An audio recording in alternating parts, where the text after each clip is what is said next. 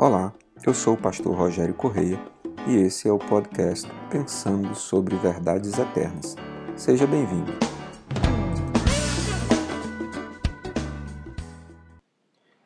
Carta do apóstolo Paulo aos Efésios, capítulo seis, versos de vinte e um a vinte e quatro. O apóstolo Paulo encerra a carta dizendo: Tíquico, o irmão amado e fiel servo do Senhor, lhes informará tudo para que vocês também saibam qual é a minha situação e o que estou fazendo. Enviei-o a vocês por essa mesma razão, para que saibam como estamos e para que ele os encoraje. Paz seja com os irmãos e amor com fé da parte de Deus Pai e de nosso Senhor Jesus Cristo. A graça seja com todos os que amam a nosso Senhor Jesus Cristo com amor incorruptível. Paulo encerra uma carta bastante profunda, bastante profícua, falando como quem está prestando contas. E aqui há também um grande ensinamento da parte de Deus para as nossas vidas. Paulo atua como apóstolo, como alguém que em tese ou em princípio teria mais autoridade sobre os irmãos do que os irmãos sobre ele, porque atuando como apóstolo ele foi aquele que evangelizou, aquele que primeiro pregou o evangelho a esses irmãos e que, digamos assim, começou a igreja de Éfeso, abriu a igreja de Éfeso. Portanto, ele deveria ser considerado como alguém na mais alta conta pelos irmãos por tudo que ele tinha feito, por todo o serviço prestado, pela maneira com que ele continuava cuidando, ensinando, treinando os pastores que ficaram responsáveis por cuidar do pastoreio da igreja de Éfeso. Então Paulo era alguém a quem os irmãos deveriam uh, ter muito uh, cuidado, muito respeito, por quem deveriam ter muito cuidado, muito respeito e submeter-se à autoridade. Mesmo assim, Paulo escreve para eles dizendo: eu estou enviando Tíquico, o irmão amado e fiel servo do Senhor, para informar a vocês sobre tudo. Ele lhes informará tudo, para que vocês saibam também qual é a minha situação e o que estou fazendo. É interessante a gente pensar que um apóstolo, revelado pelo Senhor Jesus Cristo, segundo ele, apóstolo de Jesus para os gentios, ou seja, ele tinha um ministério que era diferente do ministério dos demais apóstolos, ele não estava centrado em Jerusalém e nem em Roma, mas ele estava andando pelas cidades do império, sobretudo as cidades onde não havia muitos judeus, pregando um evangelho genuíno e trazendo um novo grupo de pessoas para a presença de Cristo. E este Paulo, com toda esta autoridade, escreve para os irmãos para dizer: eu preciso prestar contas da minha vida, eu preciso que vocês saibam qual é a minha situação, que vocês saibam o que eu estou fazendo, e eu estou enviando um mensageiro para lhes informar tudo. Ele diz: eu o enviei por esta razão, para que saibam como estamos e para que ele os encoraje. Paulo escreveu isso porque, além de estar prestando conta aos irmãos, como nós já lemos nas partes anteriores do texto, ele estava preso. E como alguém que estava preso, ele poderia estar bastante desanimado, poderia estar decepcionado com Cristo, com o Evangelho, mas ao contrário, conforme nós já vimos no podcast anterior, Paulo tinha consciência de que Deus mesmo permitiu que ele estivesse preso, ainda que injustamente, por causa do Evangelho, para pregar o Evangelho àqueles que se encontravam também presos. E conseguiu trazer muita gente para Jesus.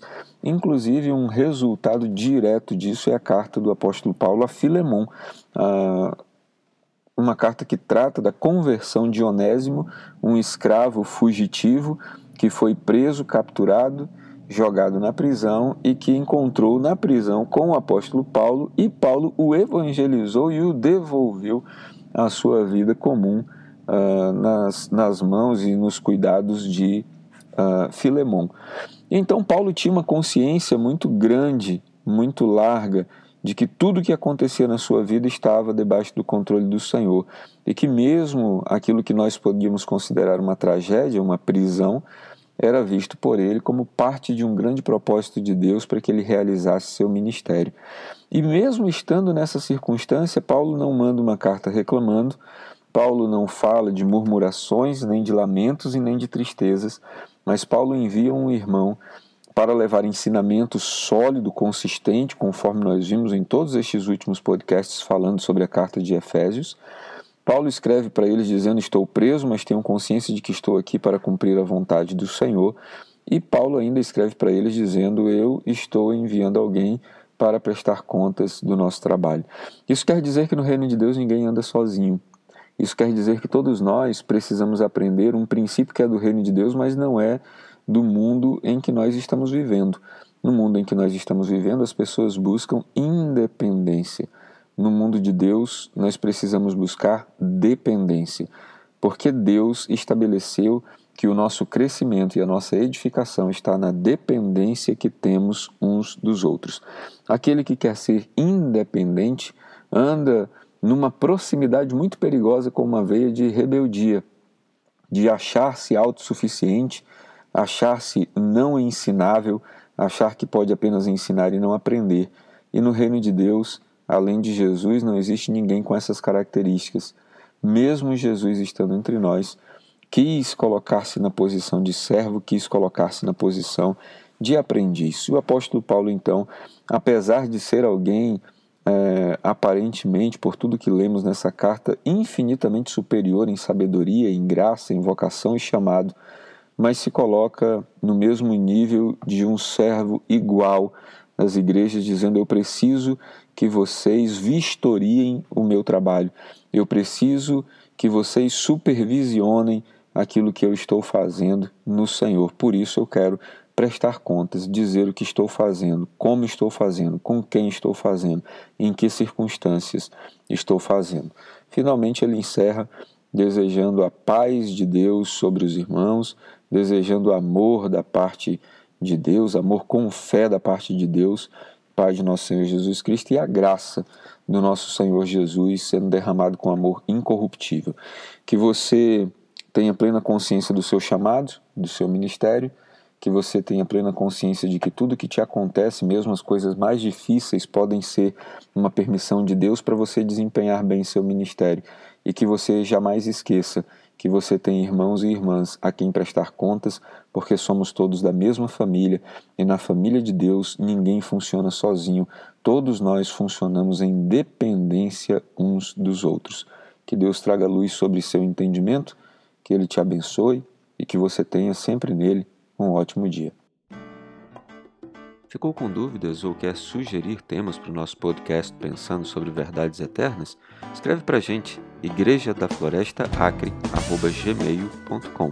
Não esqueça de nos seguir também nas plataformas Spotify e Apple Podcasts. Se está nos ouvindo pelo YouTube, curta e compartilhe.